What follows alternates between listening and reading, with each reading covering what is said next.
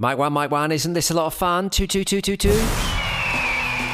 Did you, America?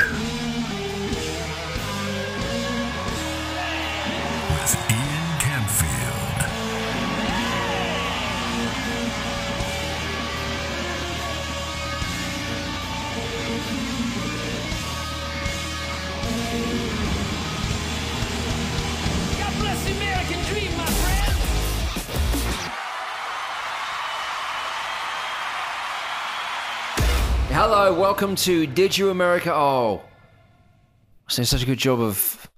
Hang on, I think I'm going to pull it back. I, you got to do it. You've yeah, been on track all year.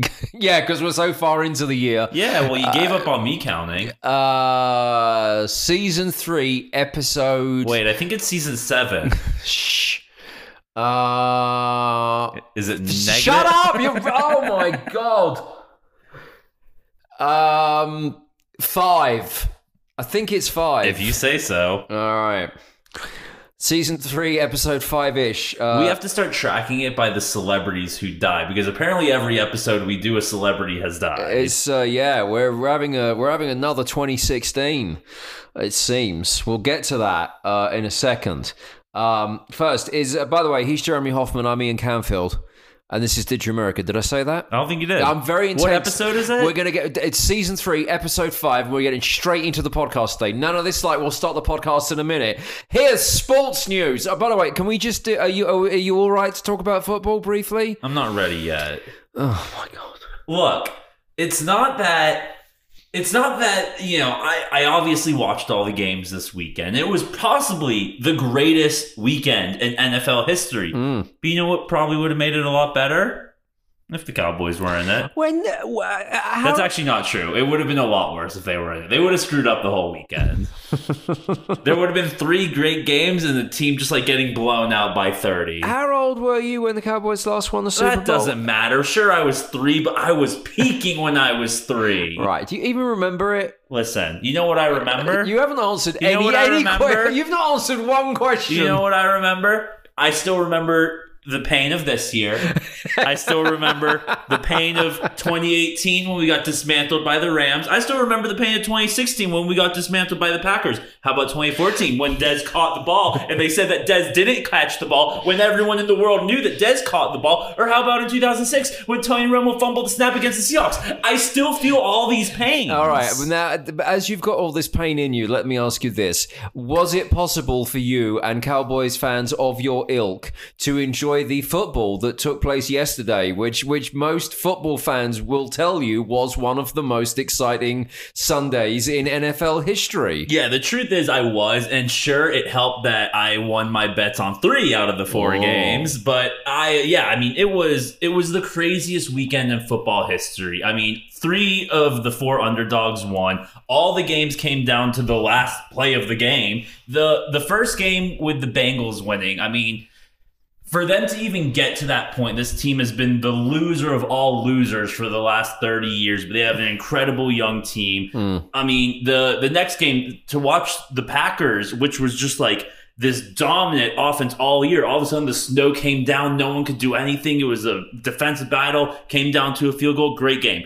But then yesterday, what the Tampa Bay Buccaneers did to come back down three scores in like two minutes essentially and still lose the game was I mean I- thought that when I, I was texting my friends after that game being like that was the greatest ending I've ever seen in NFL history. Nothing can top that.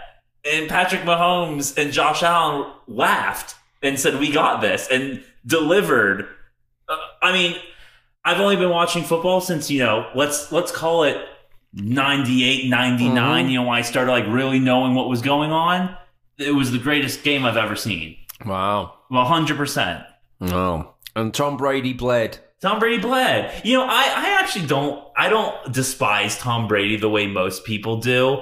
Um, but it is funny to watch like him screaming in the ref's face with like blood gushing out of his mouth. That is just a good aesthetic, you know. It's not something you see from like a lot of 44 year old men. Right, right. It's usually something you see from like, you know, me. So uh, he'll go for another year, right? Because he wants to go out winning a Super Bowl. But if he wi- if he was to win a Super Bowl next year, will that be the retirement? Like if he's now he's not in this year, Yeah, I mean, th- I think he's not going to. Let's say for argument's sake, he, like he wins the next year, that he wouldn't then after that go. You know what? I'm sticking around for a bit longer at this point. I mean, honestly, you just never know with this guy because he's always said like 45 was always kind of like the joking barrier Hmm. that he put out there. Now he's a year away from it, but he's also kind of hinted at like, well, I'm not exactly tired. And if you look at the season he just had, I mean, he had between him or Aaron Rodgers, it's it's uh, one and one A of the best seasons this year. I mean, the, what the year he had was incredible. So I mean, the guy's not slowing down. He doesn't get hit. I'd say, you know, maybe at this point, I think this year there was a lot of stress with, you know, uh, uh, stuff going on within the locker room that maybe we don't know about. Obviously, we know about the Antonio Brown situation. Um, I think he's looking. Didn't he post something on social media saying Yeah. "fuck you"? He posted like the the memes Oh, that have been the going around of him, when he took the when he And took so when, when he took the shirt off right. the, with the right celebrating. So does that now mean that we can actually say that he is just an asshole and all these Yeah, people? no, all- absolutely. But a load of people for a few days were going, "Oh, it could be mental health, and you can't be so judgmental." And but I'd like Oh, now no, we no. can go like, "No, he definitely is an asshole." The guy was hanging out with Kanye the next day for a reason. He was at the asshole convention. I got the invite. I denied it.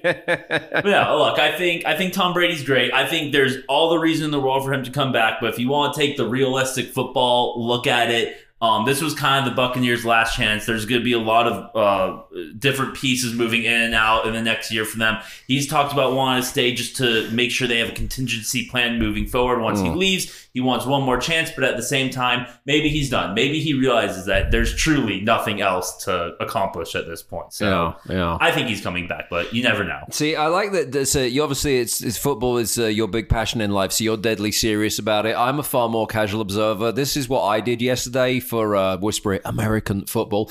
Um, I have a buddy back in Shittsville who's uh, quite into Whisper It American football, and uh, I can't remember when we started doing this, but it's, years ago. We're never, we were even when I lived in Shittsville, we were never in the same room uh, when the Super Bowl was on because also Shittsville, it's on obviously really late with the time difference. But we both used to stay up and watch it, and uh, we'd like message one another like our own commentary on uh, on text for, Right. for the game. And uh, last year. Uh, I can't remember why, but we decided to let a third person, also in Shittsville, a mutual friend, um, involved in our tech. And I said to James, James is the, the name of my friend, we've had a this has been a very steady relationship i don't know for how many years of super bowl back and forth i don't know if i'm ready to have a threesome with you uh, in in, in this at in this moment yet. scenario and um so but i can't remember i think i i relinquished it i said well, if you really are up for this experimentation i'll give it a go Right. maybe we'll let mike in so we let mike in Like a trial run. a trial run without realizing that Mike didn't really understand any of the rules for uh, American football. So the the the three way, our little uh, Super Bowl threesome last year was mostly. I was like, fuck him. I'm not explaining what's going on. I'm just going to give my normal commentary. James was a little bit more accommodating and uh, was explaining to Mike what was what with what was going on. So anyway, James messages me today. Oh, by the way, this is the hilarious thing. I'm not. Me and James aren't like best friends, but we're pretty good friends. He messaged me today, and I noticed that the last message he and I had exchanged was at the end of the last Super Bowl. Oh, such a good friend. well, I got You ve- know there were like there were 18 weeks of a regular season you could have talked through. There's already been two No, playoff weeks. we do it for the Super Bowl, you know. Plus, I guess my feelings were hurt that he insisted on a threesome for the last Super Bowl, so I haven't spoken. Yeah, but in the end, it was like you guys were banging it up while the other guy was jerking off in the corner. I mean, he wasn't really involved. but yeah, it's just funny. Obviously, you're, you're very serious and very into it. So my text exchange with uh, James today was, "Are we letting Mike back in for our uh, annual Super Bowl day?" And then uh, James goes.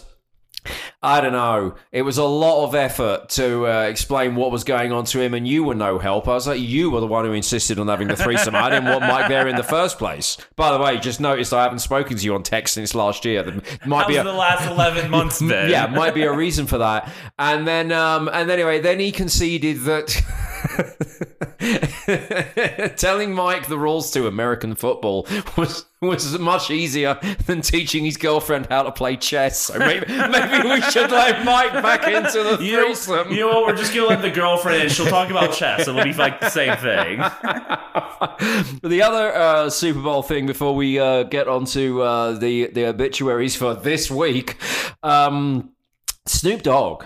So Snoop uh, is part of the halftime show because I tell you, I, I'm quite excited about this halftime show because the, the Jay Z running it with uh, Snoop and Eminem and Dr. Dre. That's pretty all star, you know, Oh yeah, get, get together. In my opinion, the uh, without even seeing the show yet, the best show ever. So um, Snoop Dogg is uh, halftime for the Super Bowl, and then a few days ago it was announced that he's also hosting the Puppy Bowl, so he's doing uh, double duty. Have you ever? Wait, No- so the Puppy Bowl isn't live? what is this horse shit? Wait, actually, screw that. Is the Super Bowl not live? There's a conspiracy for ya. or, or I floated this opinion, this theory already. I, I'm, and I, even more so now because in the preview for the Super Bowl halftime show, at the end they had, you know, they were playing the music of all the artists, and they threw in a little California love at the end. I told you, there's going to be a Tupac hologram at this halftime show. I am, if there's a bookie out there willing to give me odds on that, I will put any money down that there will be a Tupac hologram. But maybe, maybe they'll all be holograms. Maybe we'll also get a Snoop Dogg hologram because he's working the Puppy Bowl. What about if uh, we get Tupac? Tupac hosting the Puppy Bowl live? Oh, he was on then- that island the Yeah, whole time. There you go. It's going to be the big reveal. I knew it. It's the big reveal. uh, no, my uh, my conspiracy theory is uh, Snoop Dogg clearly given up weed, just keeps the image because it's good for his brand. How dare you. Show me another stoner that is so proactive that they could do the Super Bowl halftime show and host a Puppy Bowl. Uh, Seth Rogen, sir, the guy's in like five movies a year. He produces others, and he's a great pottery guy too now, apparently. also, not very good in most of those movies. yeah, but it also takes time. Have you seen the pottery? If you go on his, there's a website where he's selling weed stuff now. It's like for five hundred dollars. Also- it's like here's a lighter, a thousand dollars. My understanding of making movies is it's mostly a load of time sat around in your trailer on set doing fuck all. It's very conducive to a stoner. So your argument doesn't hold water because I can see, yeah, he can, you can say he's doing like 10 movies a year, but how much of that, like the, the, the, the life of a movie star in terms of how much sitting around there is, is very much how uh, uh, Charlie Watts summed up the Rolling Stones qu- qu- at the time, quarter of a century, which was five years working, 20 years hanging around. Maybe he's now just joined a club like maybe him and Willie Nelson on all these like super famous. Yeah, we're talking. Seth Rogen or Snoop now? Snoop. Okay. Well, also you can throw Seth Rogen in this mix too. Maybe like they've all. You're right. Maybe they have all duped us, and they're it's all just a business to them. And really, they're a part of like these big conglomerates, and they're holding all this weed money that's happening illegally. They're, They're the ones the- making sure legalization doesn't happen. They're like the right wing TV uh, talk show hosts who are all anti vax on the TV and vaccinated to the hill. yeah, Snoop Dogg equal Tucker Carlson. Right. Snoop Dogg is the Tucker Carlson of weed. Yes. you remember where you heard it first. I it, it just doesn't it's not I, I mean he's already got like 10 other things on the go uh, as business ventures and unlike um, Seth Rogen sitting around in his trailer smoking weed between takes.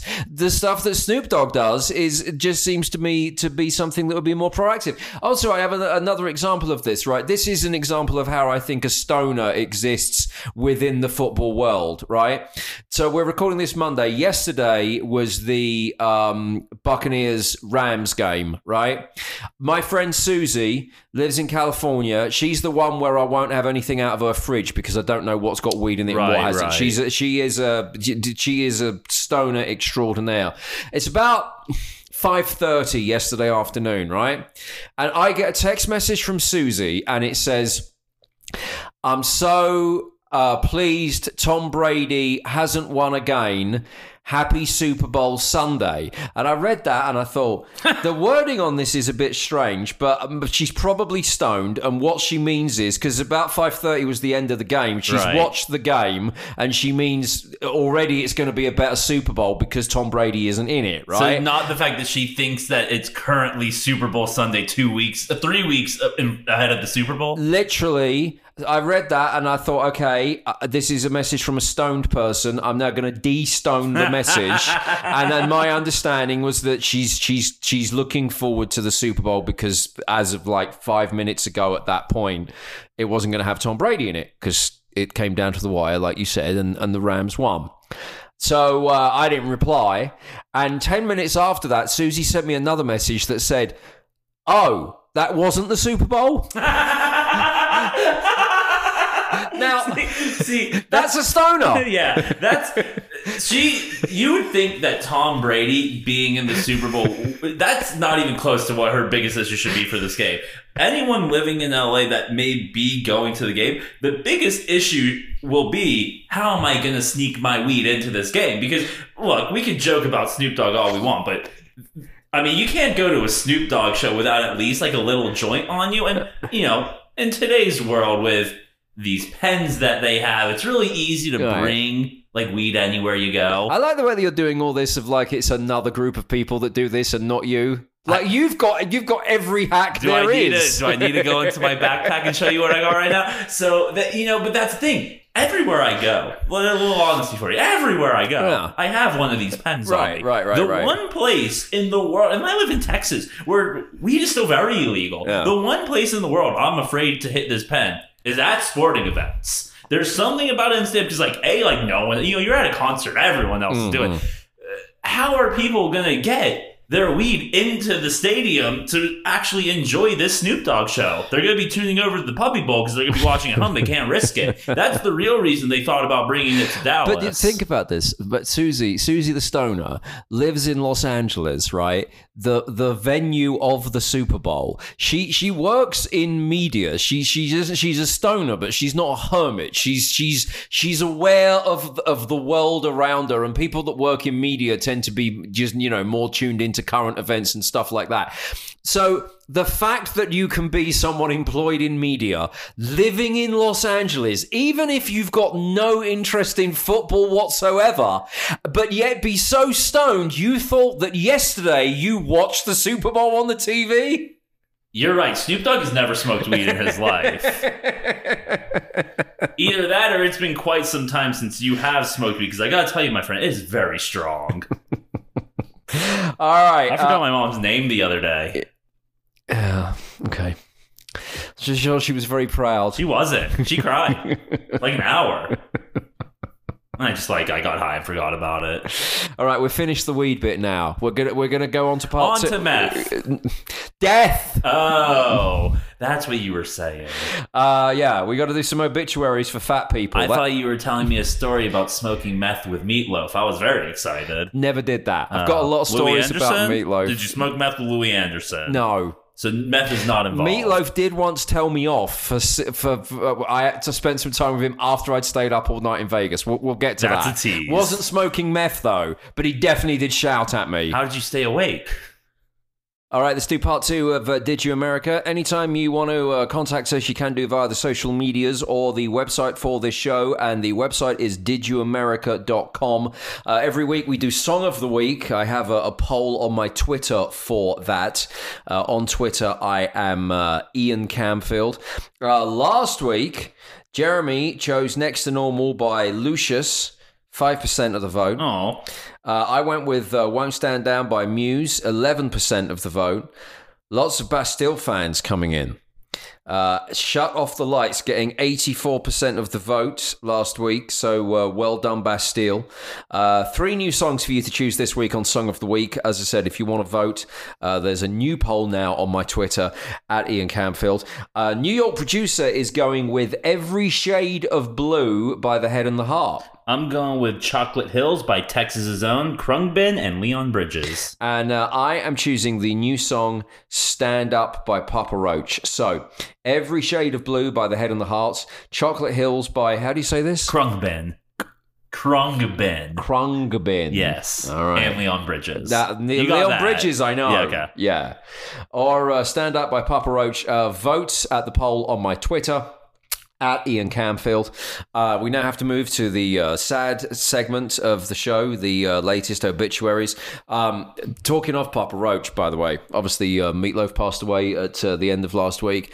Um, I, I think I've probably been told, uh, you know what, this might be the only time I've been told to quiet down in a restaurant. I've been told to quiet down in bars on a few occasions, but I, I would think the other way around. What? Like bars are used to loud people, but restaurants, it's like, yo, shut the fuck up. I'm trying to eat a steak. Yeah, well, uh, you know, obviously, well, see, yeah, but see, when I was drinking, I did sometimes. Oh, you were a loud drunk. Well, I mean, I'd sometimes break into Iron Maiden songs that weren't being played. and again, like it's not like you were singing "Run to the Hills," which is like the only acceptable song to actually do that with. I remember being in a bar. I, I, I had some friends that ran a, a bar in Phoenix where I used to live, and um, they were going to uh, expand into a restaurant down the street, and um, they were gonna they wanted to have a, a tasting menu for some people at the bar in private one day. That the, they had like the chef that they'd hired to try out all these different dishes, so we could say what we liked and what we didn't like. And there was only a few of us that were that were doing it, but they invited me and uh, they said like, yeah, just come down and you know we'll give you some beers, you can drink for free for the evening or whatever. Anyway, I, I it was the first night I'd met the chef, and it turned out the chef was a big Iron Maiden fan. I was in there pounding beers. Eating little samples of, of everything that he was proposing to put on the menu, and they, it was like a, a speakeasy bit out the back of this bar. So they they'd called it off just for us to do this. So he he plugs in his uh, Spotify, starts playing Iron Maiden. I, I, I don't. The next day, now when I was drinking, I very rarely woke up with like bad hangovers. I would wake up and be like, "Oh, that was a bit of a big night." Like I could feel Right. it, but I didn't often. Feel you weren't like crippled by you it. only get hangovers if you stop, and uh, and uh, and and so. oh, let me write that down. There was uh, there was there, there- on this particular day. I woke up the next day and was more like, "Oh, where did I go last night? oh, fucking hell!" And I remember waking up and thinking, um, I can't remember one thing on the tasting menu. I remember like I could, literally couldn't remember. I know it was thing. delicious, I, can't- I probably just told them that all of it was great. And um, I had the chef's number, and I text the chef and said to him, uh, "Last night was fun." He's like, "Yeah, what what did you like the most?" I'm like, "Fuck me, I can't remember." Like, The food? yeah, the, the, the food. And uh, he goes, um, "My favorite bit about last night was when you sang every word to Seventh Son of a Seventh Son." Ten minute Iron Maiden song, and I said to him. Um, I remember you putting Maiden on your Spotify. Well done. Like that's one of the deeper cuts. Most people like wouldn't go to that on Spotify. And the chef replied, "We played a lot of Iron Maiden. That one never played. You just decided to sing the whole thing." Over other songs being played. Everyone's like, shut up. We're listening to Don't Stop Believing. so I'm like, oh, okay. Anyway, um, so that was why I would get to, be be told to pipe down in Okay. bars. The only time I remember being told to, to uh, quieten down in a restaurant was um, I went out for dinner with Papa Roach one time, and uh, either previously or at that The point, in- father of the roaches. yeah, that, that's who they. Yeah, exactly. Uh, either previously or at that point in time, they had the same management as Meatloaf Okay. and we got into a kind of uh, oh let's exchange meatloaf is nuts stories because meatloaf was nuts i mean a lot of rock stars are like a bit crazy he was like full on crazy Right. crazy and um, anyway, we, and uh, I, it's now it's very telling that since this time, it was uh, many years ago. Since this time, both uh, Jacoby, the singer of Papa Roach, and myself no longer drink. But back back then, we definitely were drinking, and we were uh, You were having a loud off. we were uh, we were having a meet off, and, uh, and I've had one of those and- before. And once again, but I don't think I drank it. Was I didn't drink as excessively as I did on the um, menu tasting night because I can remember more about this. Right. Because, but once again. I elected to go for the deep cuts because we weren't two out of three ain't bad or bat out of hell, right? Me and Jacoby decided that we liked a song from the Hang Cool Teddy Bear album. No, you don't know that. No, I don't. uh, which is called California Isn't Big Enough for Me, and it's got a lyric in it. And this was the point at which we were the man from the restaurant came over, and and I think it was a steak restaurant, for, but from memory, so it wasn't like the highest high end, but we were like yeah, the kind of restaurant that Papa Roach probably look a little bit too shabby to be in to start Right. with. Without them showing up with their British DJ friend, who halfway through the meal starts singing a meatloaf song that goes, I can barely fit my dick in my pants. Whoa! Whoa! That's what we were singing.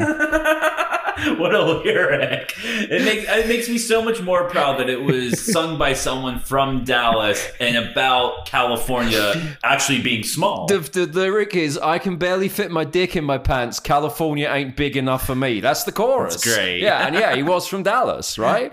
It was, uh, I was, um, uh, uh, driving home today, listening to uh, Howard Stern do a little uh, Meatloaf tribute and retrospective, and uh, he covered the fact that uh, when Meatloaf was last on the show years ago, someone said, "Have you ever had a threesome?" And Meatloaf said he once had four women at once. Oh no, the best was what he claimed the women chanted during the sex. He claimed they were chanting something like "Go loaf, go loaf," while he was apparently just laying ultimate pipe. Well, to be honest, as much as uh, that would have excited him that he had four groupies there at once, depending on because Meatloaf was always big, but sometimes he was like almost sumo wrestler big, and then he was just a fat guy, right? so depending on what period this was, him physically being able to get from one woman to the next, like that's a lot. They probably had to chant because it was like a sporting experience. it takes a lot to get through four vaginas with your tongue when you've got to maneuver that amount of belly He around. needed to be right? hyped up. I get Or it. hung up, like strung up, so he could be moved. See, this is why stadiums would play Gary Glitter back in the day. So, um, yeah, Meatloaf uh, sadly uh, passed away on Friday. Um, people are saying that uh, it was. Uh, well, I think they confirmed that it was due to COVID, um, and and of course since then. Some people have picked up on uh, some recent interviews that he did where he appeared to be an anti vaxxer and didn't like wearing masks and, and stuff like that. I think the big uh, story, uh, if you want to go back into past Meatloaf interviews that not enough people are focusing on, never mind this anti vax masking stuff, the real story that people should be going back to is one, uh, I think it was from the 90s when he told a story about being on a TV show in 1987, Meatloaf did, when he tried to push Prince Andrew into a river. Because let me tell you this. Clear, clearly, he knew something we all didn't. I'm telling you, a lot of people think, uh, you know, Meatloaf, it's sad he's gone, but he was the artist that my mum enjoyed doing the ironing to. Like, there's a, there's a lot of mums, if you were a kid of the 80s, I was a kid in the 80s, my mum used to do her ironing to Meatloaf. Someone I used to work with always said to me, I can't like Meatloaf because he's just so uncool to me because my mum used to do the ironing. So, like, he was a, he was a favourite of a, of a lot of mums. But when it came to Prince Andrew, way ahead of his time. Yeah, I mean, he what what's like what's the story here? Um, He just like Prince Andrew pissed him off and he threw I see like I kind of get that because all the stories I remember about Meatloaf as someone who didn't grow up with him but saw him later in life were always about him freaking out. Mm. Right. Like there was a time he was on the Appren- Oh, Apprentice and he tried to fight with Gary Busey. I mean, like he makes Gary Busey look the most normal person in Yeah, the world. exactly. There- and, and it's all because he thinks Gary Busey has stolen his pain. The other thing, the other thing I love about that clip. So I never watched the Apprentice show. I, Oh, again, great show. I was, I loved Meatloaf, so I, I, I saw I watched that clip just because it was a clip of Meatloaf.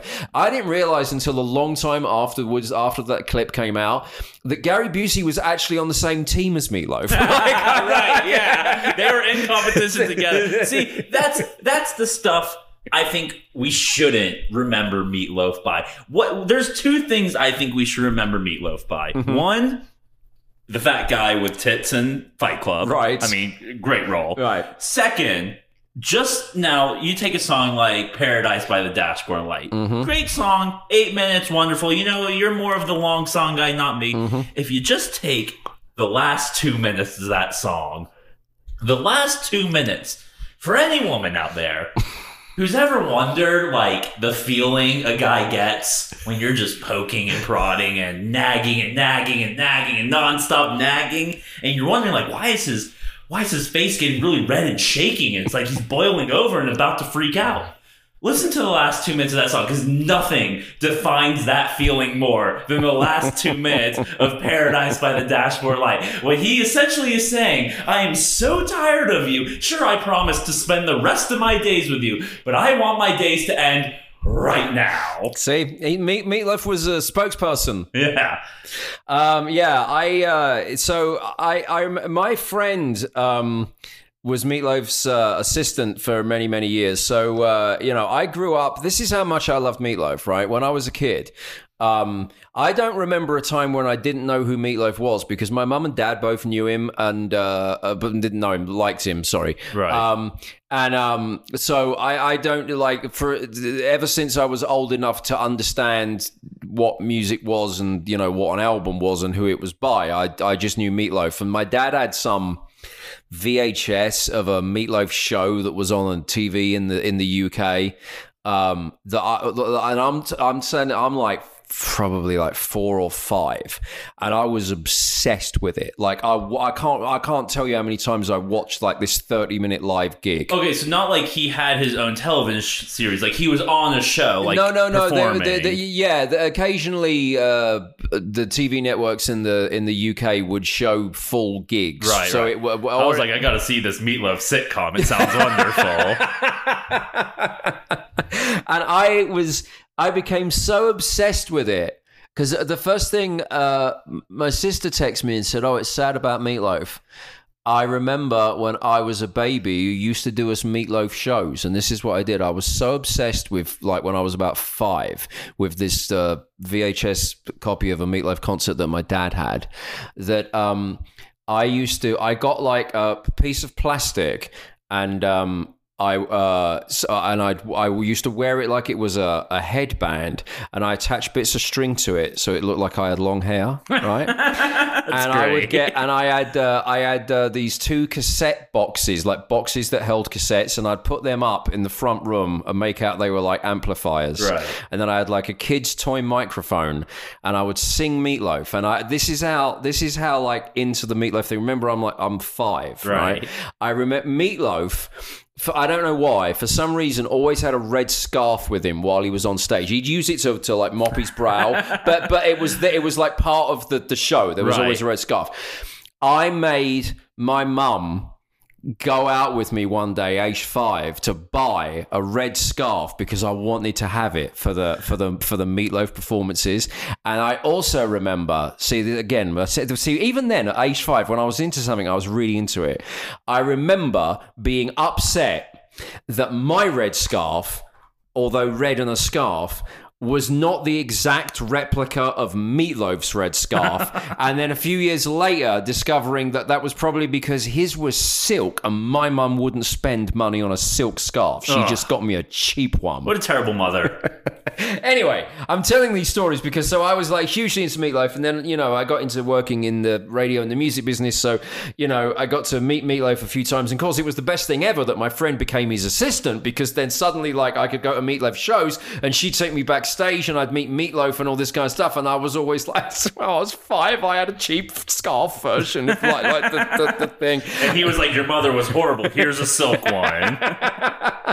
and um I remember um, one of the, my, my favorite things with Meatloaf was uh, he was rehearsing for um, he did a Vegas residency, and I was in Vegas at the time, and so my friend said. Uh, uh, they normally keep these things closed, but he says it's okay. Do you want to come and watch a rehearsal? They're going to do a full run through of the show, and I was like, "Well, yeah, yeah, absolutely." And I didn't realize that, and it would just be me and her in the audience, like that was it. But the Oh, band wow. were doing like the full thing, and um, there's two things that I remember about this.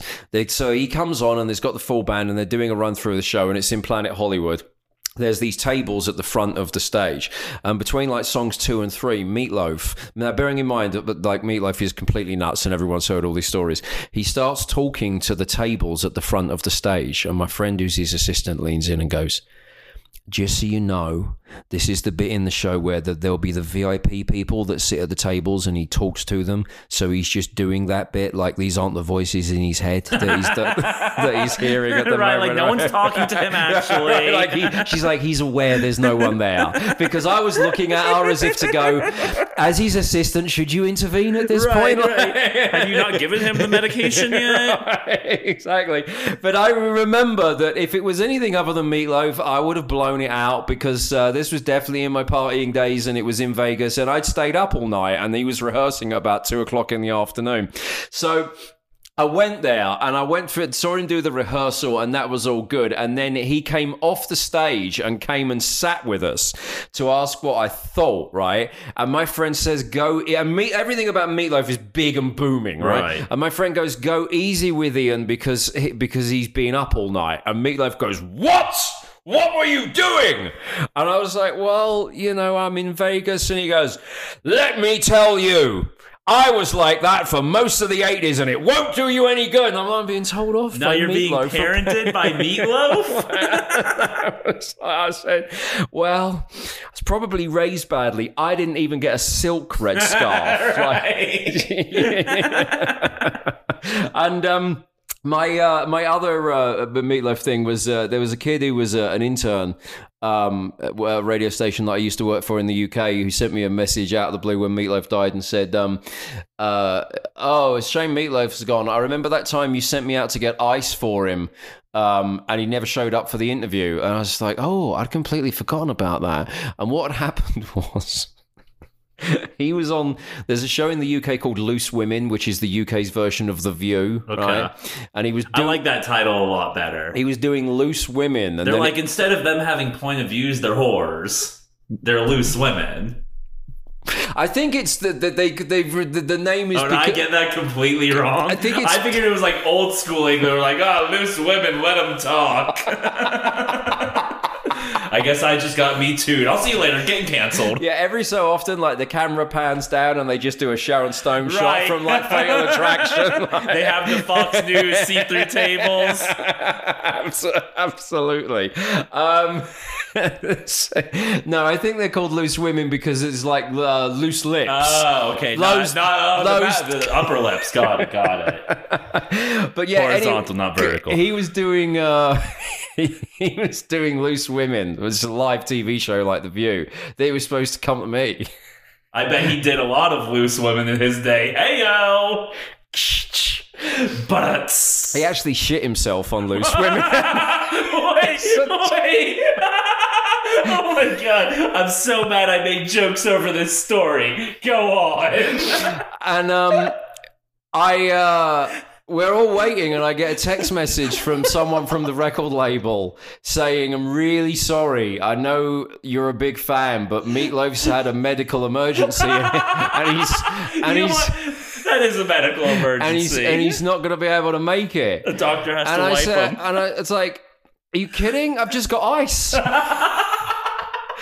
and um and anyway um and but to be uh, like uh, this was several years ago but uh, he's been in and out of bad health for quite some time now so initially i was a bit like oh god i mean you know he was never the healthiest person what happened and then of course the next day someone from the tv show obviously leaked it because it made with leaking being the operative word Because you know it was someone who shit his pants. it's impossible for a human not to tell the world made it happens. made it to the tabloid press that it was uh, less a medical emergency. Like I was thinking, oh my god, heart attack, something like that. And uh, no, actually, he shot himself on loose women. You know what's funny? Like Not on the loose women, like on the two. that's the German version. That's the that's on the DVD extras. they you know like every every person i knew growing up growing up has like one story about like being at a party and someone got like a little too messed up and at that party they shit their pants Right. i like the idea that these people that worked on loose women their version of that story is meatloaf right? Yeah, yeah, yeah. No, absolutely, But absolutely. So, um, but I, I mean, you know, the, the in the um, um, the quotes from this interview that he apparently gave a few months ago, where he was saying, "I'm over lockdowns and I don't want the masks, and um, and you know, I'm not doing the vaccine." He did say, you know, if I die, I die, and and then uh, uh, almost a year ago, Jim Steinman, who wrote the um, the you know the songs for the two Bat of Hell albums, he passed away, and Meatloaf did this big tribute to Jim Steinman, and uh, he said, you know, me and Jim have always been together, which technically wasn't true because they had an incredibly fractious relationship. Like they I spent was a gonna lot. say, didn't they have a falling out at the end? They were suing one another on and off, and yeah, yeah, yeah. That, but I mean, it was very much a fractious relationship in the way that sometimes creative people who do great things creatively can't get along a lot, a lot of the time. But he said we've always been together, and now he's gone. I might die soon. So there might be an argument that Meatloaf was kind of a prophet. he predicted his own death. I mean, he did seem to be talking about the fact that he was going to die some uh, sometime soon. But then, having said that, saying that he might be psychic is is like giving him a little bit too much uh, um, uh, credence, I think. Because the other thing is, is although it's very sad when anyone dies, and like I said, I mean, I used to fake long hair when I was five. I loved Meatloaf. um, did anyone expect him to get to 74? Like when you're like, like the fact that he lasted as long as he did, I think, and also because he was in bad health, I think for the last few years, he couldn't really be Meatloaf anymore. There hadn't been any shows, he hadn't done appearances and stuff like that, and I think that also, you know, plays a role because he couldn't get out there and be bitch tits in Fight Club 2, and he couldn't couldn't couldn't shout at lifelong fans for staying up all night and in Vegas and going to a dress rehearsal free show, you know. Man, there's something about this whole conversation. I, it's all I've thought about for the last five minutes. It's making me so hungry. all we're doing is mentioning meatloaf. And God, could I go for some meatloaf right now? I know that might be insensitive because we're talking about the man, not the food.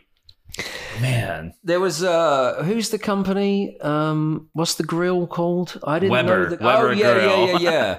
Um, so I was unfamiliar with Weber Grill. Jeremy had to inform me that it's an actual grill, as in the cooking implement, not a chain of restaurants. right? But um, Weber Grill on uh, Friday did a big uh, press release for a meatloaf recipe, not realizing that he died, and now they've had to walk that back because they think it was insensitive. that it was, I guess, it was announced in the, uh, the early hours of Friday morning that Meatloaf had passed away, and then Friday morning, you know, mid morning, Weber Grill's like, hey. Here's our recipe for meatloaf. You, you know what? Uh, They may be afraid to be insensitive, but I won't be. As a tribute to meatloaf, I will tell you right now the trick to a good meatloaf is not using a ketchup base. Get rid of the ketchup. That's disgusting. Make it with barbecue sauce or like a honey mustard or a honey something like that. No more ketchup in your meatloaf. What's more shocking, uh, the fact that they were apparently disrespectful to meatloaf, or the fact that it could be suggested that you would grill meatloaf? Oh no, you can grill a Do meatloaf. you? Oh, you ever have yourself a smoked meatloaf, my friend? You'll never go back. Oh, I didn't. Re- I thought meatloaf was like just too unhealthy generally, to do. like- generally, but you But I get some want- high class but, I- versions. But I want like fucking sumo wrestling size meatloaf bat of hell Oh. one, not the slim down bat of hell two. There, there. I gotta figure out where it is. There's a restaurant here in Dallas. They have a dish that's called "Not Your Mama's Meatloaf." Me and you, we're going. You're gonna learn something about the loaf. Oh, oh. well. Anyway, I uh, you know meatloaf, fantastic. And and one thing, just to sum up the, the the meatloaf passing, when you take take a step back and look at him. He was a hundred million albums sold. It's just it's astonishing, and almost everything about him should have meant that he wasn't successful. He was fucking ugly. He was ridiculously fat. Bat Out of Hell was released at the peak of punk. At the peak of punk, a fat guy who, who looked like he could be a wrestler was basically singing Broadway musicals Right, to big opera. guitars. like, and then, and then he kind of carries on to less success, but keeps going. And then he has a second peak 15 years later in the early 90s at the peak of grunge, everything is Kurt Cobain's in a dress and Eddie Vedder is wearing the flannel shirts and it's all like grunge and earnest and everything else. And suddenly he brings out a 12 minute single about the fact he won't do butt sex. but mean- anything else, he's gay. Apparently. you see that meme that said he'd do anything for love, but he won't get the vax. It's just cruel. but but but that I, again the the fact that you managed to but everything about him on paper is is everything that should make someone not successful, and yet. I don't know how you sell 100 million albums. That's a ridiculous amount. And you know, um, a bona fide star because everyone knew who Meatloaf was. They knew the name. They even if they don't like him, Right. they know him visually. Like there's not that many people around that are that big a star, and particularly someone who, for everything that he was, should have meant that he didn't become famous at all. Right. You know. So um, good on you, Meatloaf. I enjoyed your work, even the deep cuts where you said you couldn't fit your dick in your pants. Those were the best ones in the end.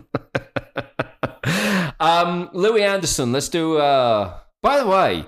This this obituary is not going to be nearly as good as the last one. Well, I was just riffing on the loaf. I don't know. Like, we probably should have started with Louie Right, Anderson. So, tell me Can we bring Louie Anderson back to life? Because Can I don't think he deserves this obit. Tell me about the time that Louie Anderson said that you shouldn't have stayed up all night doing coke. well, no, I you know I Did Louie Anderson ever shit on you? uh twice. So my my feelings with Louie Anderson were always like you know when I uh, I've always loved comedy and you know he was always kind of one of those stand-ups that everyone you know at one point he was one of the most famous stand-ups in the world. But when I started really following comedy. He was he was kind of in that era where he wasn't doing stand up anymore. He wasn't the big name. So like I had only really ever known him through references or like seeing an old like clip somewhere. Right. But then uh, a few years ago, he was he did that show Baskets with Zach Galifianakis, and I just my it's one of my favorite stories about like how a show came together because uh, at that time Zach Galifianakis was making the show with a pre-canceled Louis C.K. Right. and they were kind of figuring out like the voices of the character, and he wanted uh, he was describing the mom character, and Zach Galifianakis said like, yeah, you know, I kind of picture my mom in the show being like Louie Anderson in a dress. And so they hired Louie Anderson and put him in a dress. And instead of like making a joke about like, oh, it's a woman, it's a man playing a woman, or like no one like got angry about it, like, oh, that's a man, it should the role deserves to go to a woman. Like everyone just accepted it. And we're like, that's hysterical. Louie Anderson's playing some guy's mom and doing it incredibly. Won an Emmy, He right? won, I think, one or two Emmys. Yeah, he was actually like the best part of that show. It was a very good show. Yeah, yeah. So, um, was that the last main thing? Because the thing with Louie Anderson is, I know who he is, but um, he wasn't particularly a name in the UK. So he's not someone that I've got. I know America's got years and years of history with him. I don't have that. you Right. know? Yeah. I mean, I, again, like he, there was a time where he was one of the most famous stand-ups in the world, at least, well, at least in America, Right. and it was a lot of stuff. Like, I guess he had had like a very like tortured past with his mother, and like he brought a lot of that stuff to the stage where you know. That, that era was like where you started seeing more and more people talking about their personal life and not just doing jokes per Right. se. But I mean, yeah, in the last few years, because of this show, it's all you know. It almost gave him this this revitalization, you know, made people remember like, hey, Louie Anderson is one of probably the 50 best stand-ups of all time. Yeah. So um, it was a bad day to be a fat guy because they both went within 24 hours. No, right? absolutely. I, I was a little worried. I was like, oh no, we're going to lose a third fat guy. But uh, then I, you know, rule of threes, Saget, Meatloaf, Louie Anderson. I don't know I think Sa- we're good for a little fat bit. enough? I don't well, know no, if he I'm was- saying, but that's three celebrities. No, we don't no, need a third fat well, one. I don't know. You're just saying that because you're a bit fat yourself. Now you're saying, oh, You're well, trying- luckily I'm no celebrity. Well, I because I'm saying Don't that, kill that- me. that- Can't be able to put that knife away. the what are you doing? The, the rule of three has been a thing for a very, very long time, and we are, uh, uh, like we said at the top of this podcast, it feels like we're almost getting back into 2016 territory where there was one dropping every week. so right? you're telling me we're going to lose two skinny celebrities no, and a fat I'm one? telling you that, that I don't know. I can't. I don't know if we, if where we are with our threes. I think we've had at least two threes so far this year. But I'm telling you that in quick succession, we've had. Two fat guys, and if you've got two fat dead celebrities, does the third one also have to be fat? Like, does the rule of three mean because it's if, now the rule of 300. right, you're going to be over 300 pounds. We're looking for a third celebrity of more than 300 pounds. Someone who's in- hide Shatner. I told you this oh is my his God, year. yeah, he's really roly poly. God, yeah. Clint Eastwood's calling William Shatner, going, "Okay, I'm going to have this big fry-up breakfast that my doctor said is bad for me, but you should really watch yourself at the moment." I'm telling you, if we're making all these different rules for the rule of threes, we still need two of them for Saget. Say goodbye to Clint Eastwood and Ozzy. Yeah. All right. Well, I, I don't know. I uh, I hope we're not going to have a, another uh, 2016. You know that 2016. One of my friends has got the theory that it was all David Bowie's fault because remember he died at the very beginning of the year, like around his birthday. It was like the. I think it was the day before his birthday. Yeah, I think it was. He died on like the the fifth or sixth of January, and it was Yeah. and it was 2016 for sure. And um, from that point onwards, it was literally like one a week, wasn't it? It was like Prince, uh, Tom Petty, uh, uh, uh, Die Hard actor, uh, Alan Rickman, Right, right. uh, Glenn Frey, Yeah. like, and and I and they literally were like, like, you know, they just kept on coming and coming and coming, and and other people, you know, some people who maybe weren't particularly fond of the previous president, like he got to power in 2016. Like, there's a school of thought that David Bowie died and the Earth just fell off its axis, and there was The like Four it years was like there was Trump, COVID, celebrities dying, like everything went absolutely crazy. So, uh, you know, all, all I'm saying is imagine how much the Earth could fall off its axis when you got three fat celebrities that are dying. I, this might be the end. We're watching the apocalypse in real time, people. Fat people are dying. Who would have thought? All right, I'm gonna go sing some uh, Meatloaf, uh, Dick, uh, Dick, Dick, Dick. Meatloaf Dick songs. I'm gonna make a Meatloaf Dick recipe. Perfect. I- would, would you say this was insensitive? I wouldn't say it was insensitive. I think it was another classic obituary that we had. Why are we so good at this? More people should die for us. That's how we'll get famous. I can't believe the BBC don't call me more often to, to, to, to, to, do like Uh, obituaries. when- excuse me, a celebrity has died. I need to make jokes. Uh, didyouamerica.com if you want to talk to us via the website. On the socials, I am contactable at Ian Camfield. If you're tweeting, if you're on Instagram, it's Camfield off the radio. Camfield off the radio on Instagram. Ian Camfield on Twitter, which is where there's also a poll for the song of the week. Or didyouamerica.com. Thank you for listening to this one.